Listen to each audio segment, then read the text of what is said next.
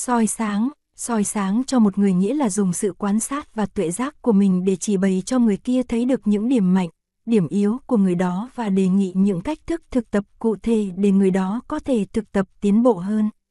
Đây là một sự thực tập quan trọng, có hiệu quả tốt nhất khi chúng ta thực tập đều đặn, có những mối liên hệ thân thiết và tương giao tốt với nhau. Thực tập mỗi người đều xin tăng thân soi sáng cho mình, để giúp mình nhìn lại tự thân rõ ràng hơn những điểm mạnh, những điểm yếu và phẩm chất tu học của mình.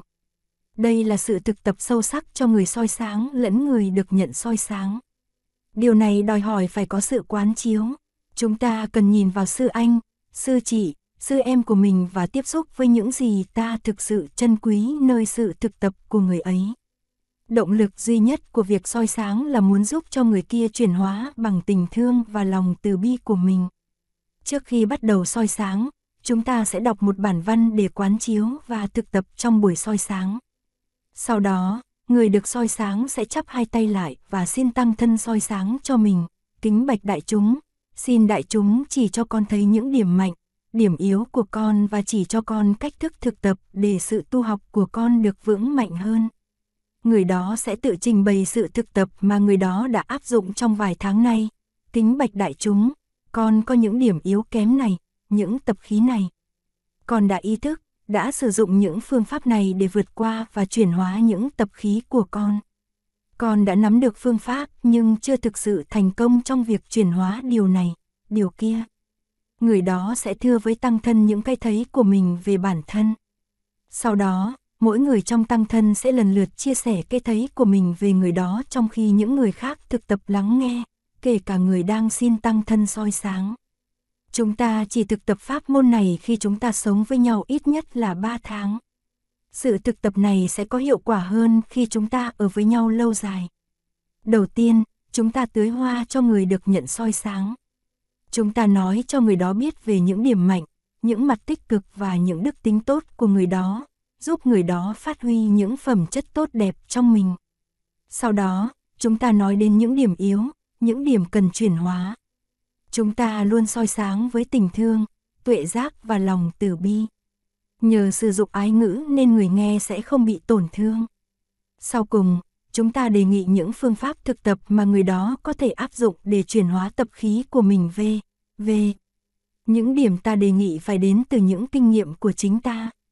Nếu chúng ta đã thực tập có kinh nghiệm, đã vượt qua những khó khăn, đã chuyển hóa được tập khí, chúng ta có thể đề nghị những cách thức rất cụ thể giúp người kia chuyển hóa dễ dàng. Những gì chúng ta nói phải gần với sự thật, giúp người đó nhìn lại tự thân rõ ràng hơn. Người đó có thể đón nhận và áp dụng những điều ta đề nghị để làm tăng tiến sự thực tập. Chúng ta không phê bình, chỉ trích mà chỉ nâng đỡ, chia sẻ cách thức thực tập của mình. Điều quan trọng là phải có một người viết xuống tất cả những điều được chia sẻ trong buổi soi sáng một người khác sẽ lấy những ý đó và viết lại thành một bức thư soi sáng. Một lá thư soi sáng phải có ít nhất 3 phần. Phần đầu thư soi sáng nói về những điểm tích cực, những điểm mạnh và những phẩm chất tốt đẹp của người được nhận soi sáng. Phần thứ hai của thư soi sáng là đề cập đến những điểm còn yếu kém. Phần thứ ba là những đề nghị thực tập cụ thể giúp người đó cải thiện sự tu học và phẩm chất của cuộc sống. Vì vậy, trong việc soi sáng có rất nhiều tình thương. Lúc đầu, có thể chúng ta hơi miễn cưỡng, chúng ta có một chút lo sợ khi có người nói về những điểm yếu của ta, chúng ta thấy không thoải mái, dễ chịu lắm. Nhưng ngay sau đó chúng ta sẽ thấy thích, chúng ta sẽ học hỏi được rất nhiều và hiểu chính mình hơn sau mỗi buổi soi sáng. Ngồi trong buổi soi sáng, chúng ta sẽ học được nhiều điều. Mỗi người đều có một cái nhìn riêng. Chúng ta kết hợp cái nhìn của mỗi người thành một cái nhìn chung và gọi đó là tăng nhãn, con mắt tăng.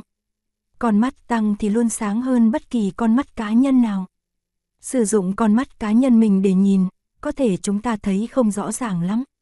Nhưng nếu kết hợp lại những cái nhìn, những quan sát của 30, 40, 50 người thì sẽ mang chúng ta lại gần sự thật hơn. Lời quán niệm đọc trước buổi soi sáng, khi nhìn anh, chị, em, tôi thấy anh là một dòng chảy mà không thấy một cái ngã riêng biệt để trách móc hay để khen ngợi. Nhìn vào anh tôi thấy tổ tiên, dòng họ, cha mẹ, đất nước và văn hóa của anh, những cái hay cái đẹp và những cái còn chưa được hay, chưa được đẹp. Anh là một biểu hiện nhiệm màu, một bông hoa trong vườn hoa nhân loại.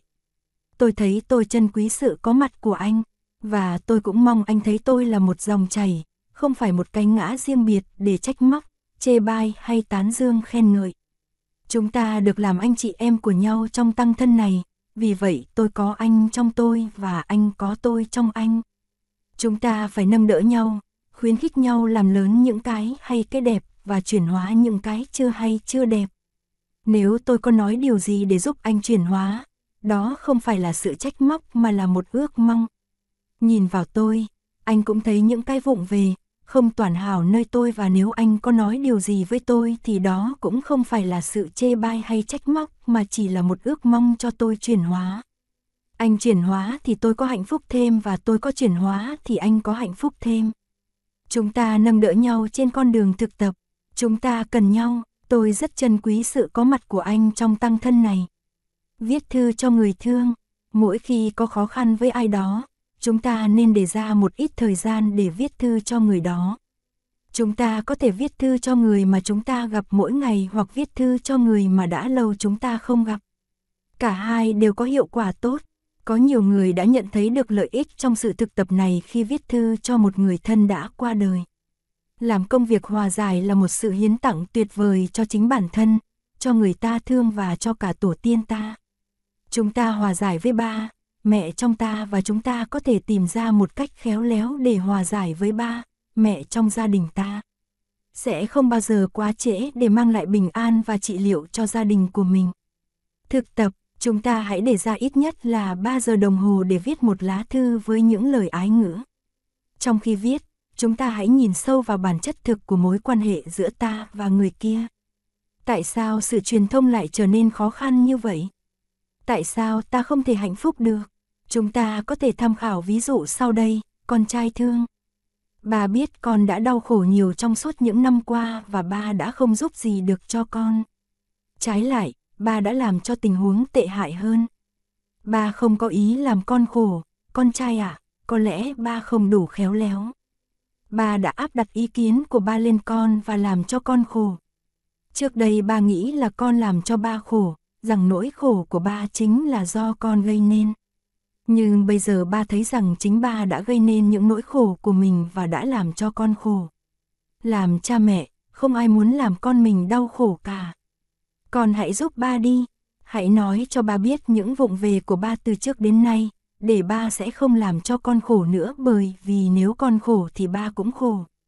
Ba cần con giúp đỡ, con thương yêu của ba. Mình phải là một cặp cha con hạnh phúc. Ba quyết tâm làm điều đó. Con nói cho ba biết những gì đang có trong lòng con đi. Bà hứa sẽ cố gắng hết sức để không nói, không làm những điều khiến cho con tổn thương nữa. Con cần phải giúp ba, nếu không, một mình ba không thể làm được. Trước đây, mỗi khi ba khổ, ba muốn trừng phạt con, ba đã nói, đã làm những điều khiến con khổ. Bà nghĩ như thế sẽ làm vơi đi nỗi khổ trong ba, nhưng ba đã lầm. Bây giờ đây, ba thấy bất cứ điều gì mà ba nói hoặc làm cho con khổ thì chính ba cũng khổ theo. Ba quyết tâm không lặp lại chuyện đó nữa. Con giúp ba được không? Chúng ta sẽ thấy rằng người vừa viết xong lá thư sẽ không còn là người khi mới bắt đầu viết thư nữa. Bình ngân, hiểu biết và từ bi đã chuyển hóa chúng ta. Chúng ta có thể thực hiện được một phép lạ trong vòng 24 giờ đồng hồ. Đó là sự thực tập nói lời ái ngữ. Độc cư, Bụt đã từng sống với hàng ngàn vị khất sĩ túc trực xung quanh. Bụt cũng đi, cũng ngồi, cũng ăn cơm với những vị nam và nữ khất sĩ khác, nhưng Ngài luôn an trú trong sự tĩnh lặng. Trong kinh, người biết sống một mình, Bụt đã dạy cho ta phương pháp sống một mình. Sống một mình không có nghĩa là không có ai chung quanh, mà nghĩa là an trú vững chãi trong giây phút hiện tại và có ý thức về những gì đang xảy ra trong giây phút ấy. Chúng ta sử dụng chánh niệm để ý thức về những cảm thọ, chi giác trong ta và ý thức về những gì đang xảy ra quanh ta. Chúng ta luôn có mặt cho chính mình và không đánh mất chính mình. Đó là định nghĩa của Bụt về sự thực tập hạnh độc cư lý tưởng, không kẹt vào quá khứ, không mơ tưởng tới tương lai và không bị lôi kéo bởi đám đông, luôn có mặt trọn vẹn, thân tâm hợp nhất và ý thức về những gì đang xảy ra trong giây phút hiện tại. Nếu không có khả năng sống một mình thì càng ngày ta càng trở nên nghèo nàn hơn. Ta không đủ chất liệu để nuôi dưỡng chính mình cũng như không có gì để hiến tặng cho người khác. Vì thế học cách sống một mình rất quan trọng. Mỗi ngày chúng ta nên dành trọn vẹn một khoảng thời gian nào đó để sống một mình. Vì sống một mình, chúng ta sẽ dễ dàng nhìn sâu và nuôi dưỡng chính mình hơn. Độc cư không phải là ẩn cư một mình trên núi cao hoặc trong các am cốc trong rừng sâu. Cũng không phải là chạy trốn khỏi xã hội, chạy trốn khỏi các nền văn minh. Độc cư thật sự đến từ một trái tim vững chãi, không bị lôi kéo bởi đám đông, bởi những đau buồn trong quá khứ, bởi những lo lắng về tương lai hay những điều quá khích trong hiện tại. Độc cư là giữ vững chánh niệm để không đánh mất chính mình. Nương vào hơi thở chánh niệm, trở về giây phút hiện tại, đó chính là nương tựa vào hải đảo xinh đẹp và bình an trong mỗi chúng ta. Độc cư không có nghĩa là ta không có khả năng sống một mình và nhìn sâu khi ta đang ở giữa một nhóm đông người. Ngược lại, dù đang ở nơi họp chợ, chúng ta cũng có thể sống một mình mà không bị lôi kéo bởi đám đông. Ta vẫn là chính ta, cho dù ta đang ở trong một nhóm hội thảo và đang có một cảm xúc tập thể xảy ra. Ta vẫn có thể an trú vững chãi nơi hải đảo tự thân của mình. Thực tập độc cư, bước đầu tiên là ta ở một mình, bước thứ hai là trở về với chính mình và sống trong sự độc cư, ngay cả khi ta đang ngồi với những người khác. Sống độc cư không có nghĩa là ta tách mình ra khỏi mọi người. Bởi vì tuy sống một mình nhưng sự thật là ta có thể hòa đồng vào tất cả mọi người, mọi loài. Tôi thấy mình tương quan với bạn vì tôi hoàn toàn là tôi. Rất đơn giản, để thực sự thấy được sự liên hệ mật thiết giữa mình với thế giới xung quanh, việc đầu tiên là chúng ta phải trở về với chính mình để thấy sự liên hệ mật thiết trong chính tự thân. Chúng ta có thể ngồi thiền, đi thiền, ăn cơm và làm việc với người khác nhưng luôn nhớ quay về với hải đảo tự thân. Trân quý sự có mặt của nhau trong gia đình, bè bạn mà không bị lôi cuốn và đánh mất mình trong những dòng cảm xúc, chi giác của mọi người. Cộng đồng, tăng thân là nơi nâng đỡ mình. Khi thấy ai đó trong tăng thân hành xử với chánh niệm, nói năng bằng tình thương yêu, vui thích với công việc đang làm là người đó đang nhắc nhở ta quay về với nguồn chánh niệm trong ta và sống nếp sống độc cư. Khi sống chung với mọi người hoặc với bạn bè quanh mình mà ta không bị đánh mất mình trong những giao tiếp với những người xung quanh thì cho dù đang sống giữa xã hội bận rộn đi nữa, ta cũng có thể thở, cười trong an lạc và an trú vững trái nơi hải đảo tự thân của mình. Thực tập độc cư, bước đầu tiên là ta ở một mình, bước thứ hai là trở về với chính mình và sống trong sự độc cư, ngay cả khi ta đang ngồi với những người khác. Sống độc cư không có nghĩa là ta tách mình ra khỏi mọi người. Bởi vì tuy sống một mình nhưng sự thật là ta có thể hòa đồng vào tất cả mọi người, mọi loài. Tôi thấy mình tương quan với bạn vì tôi hoàn toàn là tôi. Rất đơn giản, để thực sự thấy được sự liên hệ mật thiết giữa mình với thế giới xung quanh, việc đầu tiên là chúng ta phải trở về với chính mình để thấy sự liên hệ mật thiết trong chính tự thân. Chúng ta có thể ngồi thiền, đi thiền, ăn cơm và làm việc với người khác nhưng luôn nhớ quay về với hải đảo tự thân. Trân quý sự có mặt của nhau trong gia đình, bè bạn mà không bị lôi cuốn và đánh mất mình trong những dòng cảm xúc, chi giác của mọi người. Cộng đồng, tăng thân là nơi nâng đỡ mình. Khi thấy ai đó trong tăng thân hành xử với chánh niệm, nói năng bằng tình thương yêu, vui thích với công việc đang làm là người đó đang nhắc nhở ta quay về với nguồn chánh niệm trong ta và sống nếp sống độc cư. Khi sống chung với mọi người hoặc với bạn bè quanh mình mà ta không bị đánh mất mình trong những giao tiếp với những người xung quanh thì cho dù đang sống giữa xã hội bận rộn đi nữa, ta cũng có thể thở, cười trong an lạc và an trú vững trái nơi hải đảo tự thân của mình. Im lặng hùng tráng, đó là sự im lặng xuất phát từ trái tim của chúng ta mà không phải là từ bên ngoài. Nếu chúng ta thực sự im lặng thì dù trong bất kỳ tình huống nào, chúng ta cũng có thể tận hưởng được sự im lặng.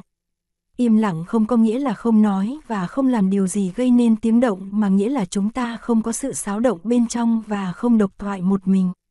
Có những lúc ta nghĩ rằng ta đang im lặng và tất cả chung quanh ta cũng đều im lặng nhưng thực ra những câu chuyện vẫn đang tiếp diễn không ngừng trong đầu ta. Đó không phải là im lặng.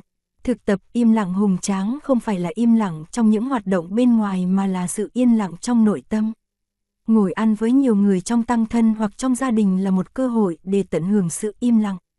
Ngồi thiền và đi thiền là cơ hội để được im lặng, cũng như khi nghe pháp thoại, nghe một vị giáo thọ chia sẻ lời bột dạy cũng là cơ hội để thực tập im lặng. Khi chúng ta có sự yên lặng trong nội tâm thì sự tỉnh thức có thể thấm nhuận vào mảnh đất tâm của chúng ta. Thực tập trong những khóa tu ở các đảo Tràng Mai Thôn, có một thời khóa thực tập im lặng hùng tráng được tuân thủ bắt đầu từ khi kết thúc buổi ngồi thiền tối cho đến sau buổi ăn sáng hôm sau. Hãy để sự yên lặng và tĩnh tại thấm vào xương thịt ta, cho năng lượng và chánh niệm của tăng thân đi vào thân tâm ta. Sau buổi ngồi thiền tối, chúng ta thong thả đi về chỗ nghỉ của mình. Ý thức từng bước chân mình đang bước, thở sâu và thưởng thức sự yên tĩnh, tươi mát của không khí về đêm. Cho dù có một người nào đó đang đi bên cạnh, chúng ta cũng duy trì sự yên lặng của mình vì người này cũng cần sự yểm trợ của ta. Chúng ta cũng có thể ngồi lại một mình ngoài trời với cây cỏ, trăng sao, sau đó vào nhà, đi vệ sinh, thay áo quần và đi ngủ. Chúng ta có thể nằm xuống, buông thư toàn thân cho đến khi đi vào giấc ngủ. Sáng hôm sau, khi thức dậy, chúng ta đi lại trong chánh niệm, im lặng vào nhà tắm, cho mình có đủ thời gian để quay về với hơi thở và sau đó đi đến thiền đường ngay. Chúng ta không cần phải chờ ai, khi thấy ai đó trên đường đi, chúng ta chỉ cần chắp tay xá chào, để cho người đó có cơ hội thưởng thức buổi sáng như ta đang thưởng thức. Làm biếng, nhiều người trong chúng ta đã làm việc quá tải, chúng ta luôn đặt ra những kế hoạch dày đặc, ngay cả trẻ em cũng không có thì giờ để chơi, lúc nào cũng có một thời khóa biểu đầy kín. Chúng ta nghĩ rằng phải có việc làm và bận rộn với công việc mới tốt, nhưng bận rộn liên tục lại là một trong những nguyên nhân gây đau khổ cho chúng ta vì sự căng thẳng và trầm cảm do công việc gây nên. Chúng ta ép mình làm việc quá nhiều và bắt con cái chúng ta cũng phải như vậy. Đây không phải là một nếp sống văn minh và chúng ta cần phải thay đổi thực trạng này. Ngày làm biếng là ngày mà chúng ta không có một thời khóa nào cả. Chúng ta để cho ngày này trải ra một cách tự nhiên, không hạn định. Chúng ta có thể đi thiền hành một mình hoặc với một người bạn, hoặc ngồi thiền trong rừng. Chúng ta có thể thanh thản đọc một vài trang sách hoặc viết thư cho gia đình, bè bạn. Ngày làm biếng cũng có thể là một ngày cho chúng ta nhìn lại sự thực tập của mình một cách sâu sắc hơn, cũng như nhìn lại mối quan hệ của mình với những người chung quanh. Chúng ta có thể học được rất nhiều từ những gì chúng ta đã, đang và sẽ thực tập. Chúng ta biết được những gì nên làm và những gì không nên làm để sự thực tập của chúng ta được hài hòa hơn. Đôi khi, chúng ta thúc ép mình quá nhiều trong sự thực tập, gây ra sự bất hòa trong bản thân và chung quanh ta. Vào ngày làm biếng, chúng ta có cơ hội để quân bình chính mình. Chúng ta có thể nhận ra những điều rất đơn giản như chúng ta cần nghỉ ngơi thêm hoặc chúng ta nên thực tập tinh tấn hơn. Ngày làm biếng là một ngày bình yên cho tất cả mọi người. Thông thường, khi không có việc gì làm, chúng ta hay thấy buồn chán và có khuynh hướng đi tìm cái gì đó để làm hoặc để giải trí. Chúng ta rất sợ ngồi không mà không làm gì cả. Ngày làm biếng là để cho chúng ta rèn luyện tự thân, làm sao vẫn có thể an nhiên, hạnh phúc khi không có công việc. Nếu không, chúng ta không dám đối đầu với những căng thẳng, trầm cảm trong ta. Chỉ khi nào chúng ta buồn chán mà ý thức được là chúng ta đang đi tìm kiếm những hình thức giải trí để trốn chạy những cảm giác cô đơn, vô dụng trong ta thì lúc ấy những căng thẳng, trầm cảm trong ta mới bắt đầu tan biến. Chúng ta có thể tổ chức lại đời sống hàng ngày của mình để có cơ hội học hỏi cách sống an lạc, vui tươi và đầy tình yêu thương. Thực tập ngày làm biếng không phải là ngày để ta làm những gì ta thích. Hầu như ngày nào chúng ta cũng có quá nhiều công việc để làm cho mình và cho người khác. Thế nhưng, vào những ngày làm biếng, chúng ta phải từ chối công việc.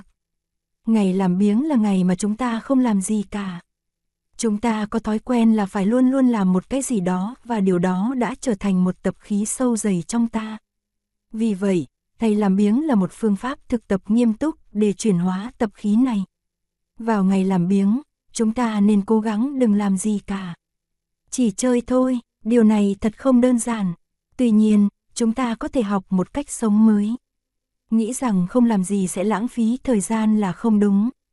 Thời gian, trước hết là để cho chúng ta có mặt, để sống, để an lạc, để vui tươi và để thương yêu. Thế giới cần những người vui sống và thương yêu, cần những người có khả năng có mặt mà không làm gì cả. Nếu biết nghệ thuật sống an lạc, vững chãi thì chúng ta sẽ có nền tảng căn bản để thực hiện mọi hành động. Nền tảng của mọi hành động là có mặt và phẩm chất của sự có mặt sẽ quyết định phẩm chất công việc. Hành, phải dựa trên, vô hành. Chúng ta thường nói, làm gì đi chứ, sao lại ngồi không đó? Bây giờ chúng ta phải nói ngược lại, đừng làm gì hết, hãy ngồi cho yên, để chúng ta thực sự có mặt, để an lạc, hiểu biết và thương yêu có mặt. Pháp thoại, Pháp là những lời dạy của Bụt. Nếu chúng ta tham dự một khóa tu ở một trung tâm tu học, hoặc tham dự chung với một nhóm hay một lớp học địa phương do một vị giáo thọ hướng dẫn, chúng ta sẽ có cơ hội được nghe pháp thoại. Thực tập chúng ta nên đến sớm trước buổi pháp thoại để có đủ thời gian tìm cho mình một chỗ ngồi ổn định và thiết lập thân tâm trong trạng thái an lạc. Chúng ta nên nghe pháp thoại với một trái tim rộng mở và một tâm hồn lắng yên cho giáo pháp thấm sâu vào mình. Nếu chúng ta chỉ nghe bằng trí năng, đem tâm so sánh, phán xét, phân biệt những gì ta đang nghe với những gì ta nghĩ là ta đã biết hoặc đã nghe ai nói qua thì chúng ta đánh mất cơ hội tiếp nhận những thông điệp mà người nói muốn trao truyền cho ta. Pháp thoại giống như những cơn mưa thấm sâu vào tâm thức ta và tưới tẩm những hạt giống trí tuệ, từ bi sẵn có trong ta. Chúng ta hãy để pháp thoại đi vào mình một cách cởi mở như đất tiếp nhận những cơn mưa tươi mát của mùa xuân. Bài giảng có thể chỉ là điều kiện để cho cây hiểu biết và thương yêu của chúng ta được đơm hoa kết trái. Vì sự kính pháp và tôn trọng người đang nói pháp, chúng ta nên ngồi nghiêm trang trên ghế hoặc trên bồ đoàn mà không nằm hoặc ngồi ngửa nghiêng. Nếu trong khi nghe pháp thoại thấy mỏi, chúng ta có thể thay đổi tư thế trong chánh niệm, thực tập thở sâu, nhẹ nhàng xoa bóp trong 1-2 phút để đưa nguồn không khí mới lên não và đến những bộ phận mệt mỏi của cơ thể không được nói chuyện hoặc làm ồn trong khi nghe pháp thoại. Không được bỏ ra giữa buổi pháp thoại, nếu rất cần đi thì phải tránh làm động tâm người khác tới mức tối đa. Pháp đàm, pháp đàm là cơ hội để chúng ta học hỏi tuệ giác, kinh nghiệm thực tập của người khác, và cũng là cơ hội để chúng ta chia sẻ những kinh nghiệm, những niềm vui, những khó khăn, những vấn đề liên quan đến sự thực tập chánh niệm của mình. Trong khi một người chia sẻ thì những người khác thực tập lắng nghe sâu thực tập lắng nghe sâu trong khi người khác đang chia sẻ, chúng ta sẽ tạo được một bầu không khí yên tĩnh, gây nhiều cảm hứng cho người nói. Tập chia sẻ những hạnh phúc, khó khăn trong sự thực tập, chúng ta sẽ đóng góp vào tuệ giác và sự hiểu biết chung của tăng thân.